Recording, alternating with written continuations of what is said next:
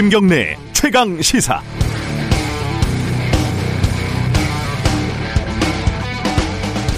오늘은 좀 가벼운 얘기로 시작을 해볼까요? 어, 꼬맹이 시절에 초등생 대상으로 만든 소년중앙, 업계동무 이런 잡지들 기억나시죠? 여기를 보면요. 세계 8대 미스터리, 10대 미스터리 이런 게 빠짐없이 등장합니다. 매달려. 아이들은 그런 게 관심이 많기 마련이니까요. 그 중에서 영국 스코틀랜드 네스 호수에 산다는 괴물 이야기가 또 굉장한 단골 소재였습니다. 1934년에 찍었다고 하는 약간 길쭉한 어두컴컴한 어, 배경의 어, 공룡 머리 같은 흑백 사진이 가장 유명한 거죠. 아마 한 번쯤 보셨을 겁니다. 요즘도 잊을만한 한 번씩 이런 기사들이 올라옵니다.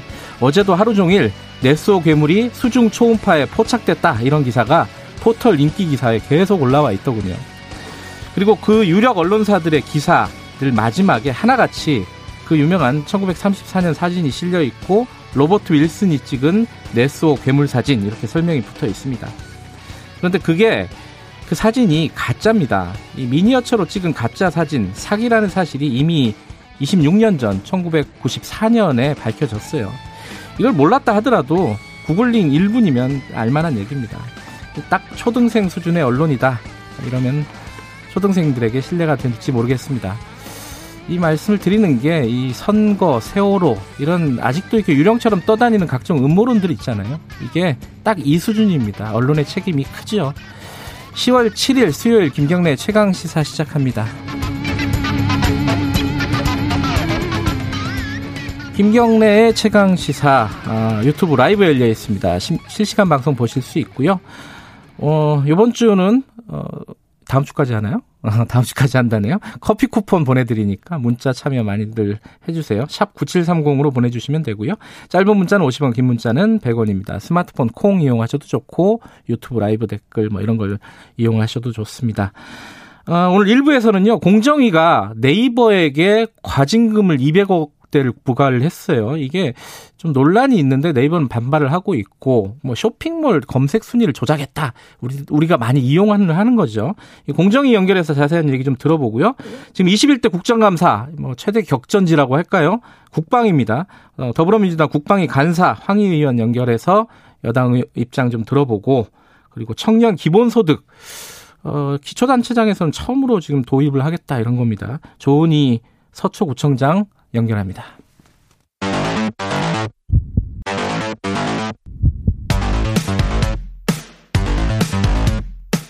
오늘 아침 가장 뜨거운 뉴스 뉴스 언박싱 네 뉴스 unboxing 민동기 기자 나와 있습니다. 안녕하세요. 안녕하십니까. 김미나 시사평론가 나와 계십니다. 안녕하세요. 안녕하세요. 슬픈 날입니다. 왜 슬퍼요? 기타리스트 밴 헤일런이 65세의 나이로 아. 후두암 투병 중 사망했다 이런 뉴스를 보고 아이 나훈아 씨보다 씨보다도 젊은 양반이 이렇게 갔다 너무나 락커로서 슬프고요. 락커로서 세월의 네. 모가지를 비틀고 싶습니다. 네. 네. 어, 저는 우리 방송 시작하기 전에 막 이렇게 좀 더러운 얘기 했잖아요. 뭐 트, 림 얘기하고 그런데 어, 계속 뭐 속이 안 좋네요 오늘. 자 빨리 진행을 하겠습니다.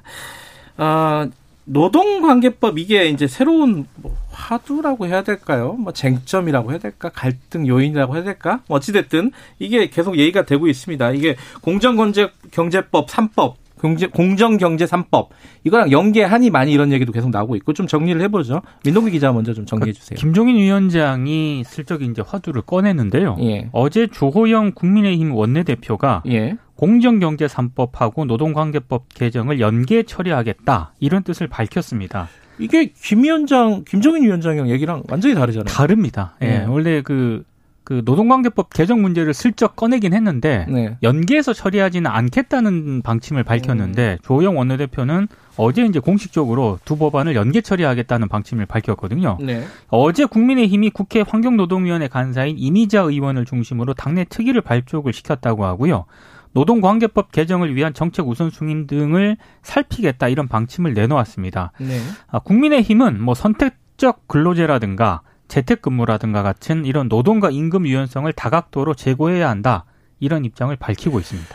아, 근데 이 노동관계법 같은 경우는 사회적인 합의가 필요한 부분이라 이게 쉽지 않지 않아요? 공정경제법보다 오히려 그렇죠. 노동관계법을 개정한다는 건 어쨌든 간에 음. 지금 예를 들면 노동운동 단체라든지 네. 노동자들에게 불리한 방향으로 어쨌든 개정할 가능성이 높은 것이기 때문에 네. 이게 일종의 동의가 필요한 그런 부분이 있고 네. 그리고 지금까지 이제 어떤 논의해본 과정에 따르면은 이렇게 예를 들면 노동자들에게 불리한 이런 어 어떤 입법을 한다든지 여기에 더해서 또 어, 기업에도 어쨌든 좀 불리한 입법을 또 하는 거 아니겠습니까? 공정경제 3법이라는 게. 네. 그러면은 이것과 관련돼서 사회 안전망 강화라든지 이런 것들도 있어야 그러면 어 이게 얘기가 맞는다. 이런 음. 여러 가지 얘기들이 주장, 주장들이 있었죠. 네. 그러면 결론적으로 굉장히 엄청난 이제 사회 디자인이 필요해지는 거고 그러려면 이제 사회적 합의 구조 내에서 이 얘기를 풀어야 되는데 지금까지 과정에서도 확인이 됐듯이 사회적 합의가 사실상 불가능한 과정이라는 걸 지금까지 겪어오지 않았습니까? 네. 그러니까 뭔가 야심차게 추진했던 그런 것들도 다 이제 좀 엎어진 상황이고 네. 이런 상황에서 새롭게 그러면 그런 논의를 시작할 수 있을 거냐 이게 의문인 거죠. 그러다 보니까 국민의힘이 이 노동관계법 얘기를 꺼낸 게 결국은 어, 공정 경제 3법을 처리하지 않겠다는 거 아니냐 이런 이제 주장도 나오고 있는 것이고 예를 들어 한결의 사설의 경우에는 뜸이 들고 있는 밥을 씻지도 않은 쌀과 뒤섞겠다는 비상식적인 발상이다 이렇게도 표현을 하고 있거든요. 아 비유가 그렇죠. 예. 이게 이제 씻지도 않은 쌀이라는 게 지금 노동관계법 개정이라든지 이런 데 있어서 논의가 충분히 진행되지도 않았고 음. 구체적으로 국민의힘이 어떻게 하겠다는 것도 없는데 사실 네. 그걸 이제 상당 부분 논의가 진척된 공정경제 3법하고 연계를 하면 이런 꼴이 되는 거 아니냐 이런 비판인 거죠. 어, 공정경제 3법 관련해 가지고는 어제 이낙연 대표가 재계 인사들을 만났잖아요. 네. 여기서 무슨 얘기가 오갈까 어, 많이들 관심 있게 바라봤는데 어, 이낙연 대표는 굉장히 좀 원칙적이고 강경하게 얘기를 하더라고요. 그죠? 그러니까 손경식 경총회장이요. 예. 그 정부 여당이 추진 중인 공정경제 3법에 대해서 반대 뜻을 피력을 했거든요. 네. 근데 이낙연 대표가 법안 통과에 대한 의지를 재확인을 했습니다. 네. 어, 사실 이렇게 공식적인 자리에서 어, 사실상 이게 거부 뜻을 밝히기가 상당히 좀 이례적인데. 그렇죠. 보통 약간 애둘러서 얘기한다든가 그렇잖아요. 근데 이낙연 어. 대표 워딩이 이렇습니다. 공정경제 3법은 우리 기업들의 건강성을 높여드리기 위한 것이지 기업들을 골탕 먹이기 위한 법안이 아니라는 말씀을 분명히 드린다. 이렇게 얘기를 했거든요. 이제 그러면서도 어, 근데 기업과 구체적으로 논의하는 자리는 한번 마련을 하겠지만 네. 큰 틀의 방향은 지키겠다. 부분적으로 보완을 하더라도 이런 음. 입장을 밝혔습니다. 어쨌든 굉장히 그 의지가 강하다 이런 모습을 보여준 건데 근데 이제 김종인 위원장이 이 앞서 얘기한 그 노동법을 꺼낸 거는 이 공정건재 3법은 찬성을 하고 있잖아요. 그죠? 원칙적으로 찬성을 하고 있는데 이 노동법을 꺼낸 이유는 여러 가지로 해석을 하고 있지 않습니까? 어떻게 해석을 할 수 있을까요?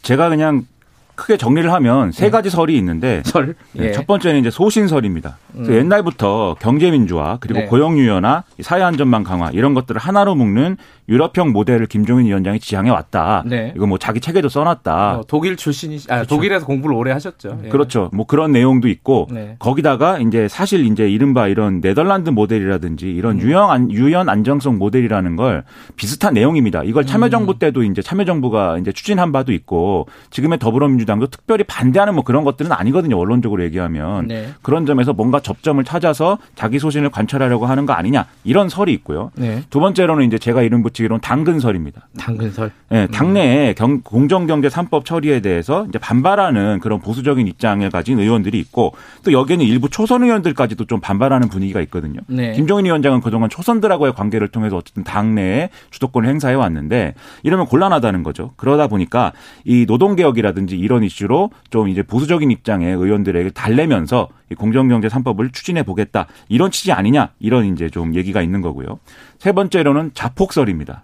예, 결국 공정경제 3법은 안 된다. 여러 가지 반발이 있어서 음. 이런 판단을 이미 내렸고 이것이 무산되는 책임은 정부 여당에 떠넘김과 동시에 이 노동개혁 얘기를 재보궐선거나 이 대선용 의제를 활용하겠다는 거 아니냐. 뭐 이런 해석들이 나오고 있는데 여러 복합적인 뭐 생각이 뭐 있는 거겠죠. 네. 알겠습니다. 셋 중에 그 소신설, 당근설, 자폭설 그 중에 어느 쪽이 더 합리적이라고 생각하세요? 지금 뭐 뭐가 합리적인지는 제가 뭐 합리는 전 잘 모르고요. 근데 결과적으로는 어 자폭설에 가까운 그림이 되지 않을까 그런 네. 생각을 하고 있습니다. 근데 공정경제 3법 3법 자체는 여당이 이제 다수 의석이니까 이제 통과를 시킬 수는 있겠지만 뭐 결국은 이제 이것에 대한 어떤 여러 가지 문제 제기를 하면서 노동 개혁에 대해서는 여당이 적극적이지 않다. 음. 이런 프레임을 앞으로 가져갈 것 같고요. 근데 또 이 더불어민주당 내에도 사실은 또 이견이 있는 있긴 있거든요. 공정경제 3법 개정법에 대해서 앞서 이낙연 대표가 뭐 예를 들면은 일부 보완하겠다 이렇게 밝힌 부분은 결국은 어 애초에 안보다는 약간 후퇴하는 거를 전제하는 발언이거든요. 그래서 이른바 이제 뭐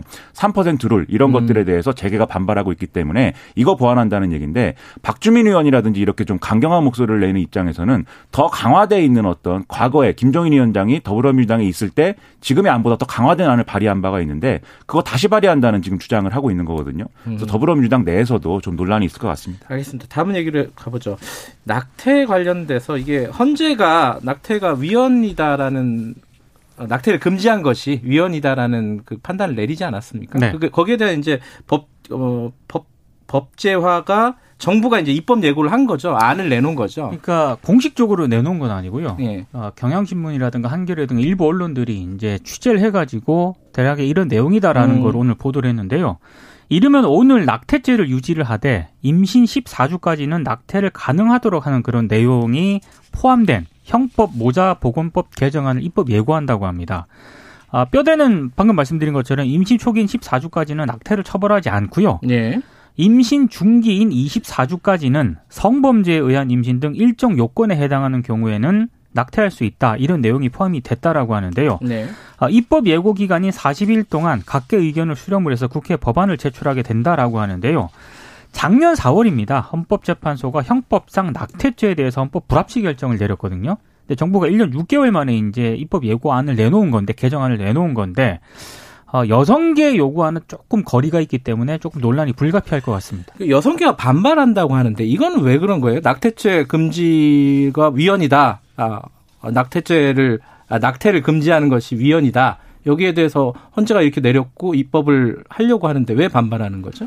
일단 그 헌재 결정 취지가 여성의 네. 이제 자기 결정권을 보장하라는 취지인 것인데 정부가 네. 입법 예고한 이런 내용들은 사실 어 여성의 자기 결정권을 보장한다기보다는 여전히 이제 국가의 책무를 방기하고 여성에게 책임을 돌리는 인식이 반영된 것이다라는 취지입니다. 음, 어떤 부분이 그렇다는 거죠? 그래서 예를 들면 네. 어 임신 기간이라는 거는 이제 뭐 네. 생리 주기라든지 초음파를 통해서 대략적으로 추산을 해야 되는 내용인데 음. 14주 이내 이 기준이라는 거는 그런 점에서 보면 명확성이 떨어지는 것이고 예. 또 14주에서 24주까지의 예외적인 임신 중지 허용 사유에 사회적 또는 경제적 이유 이렇게 추가하는 내용은 결국은 객관적 기준 마련이 어렵기 때문에 논란의 여지가 있다 이렇게 주장. 주장을 하고 있고요. 예. 그다음에 의무적으로 국가가 지정한 기관에서 상담을 하고 24시간 동안 숙려를 하도록 하는 내용이 모자보건법 개정안에 포함될 것 같은데 이게 결국 상담 기관이 종교나 개인의 기준에 따라서 왜곡되고 편향된 정보를 이 인부에게 제공할 수 있기 때문에 예. 이런 내용도 사실은 부적절하다 이렇게 주장을 하고 있습니다.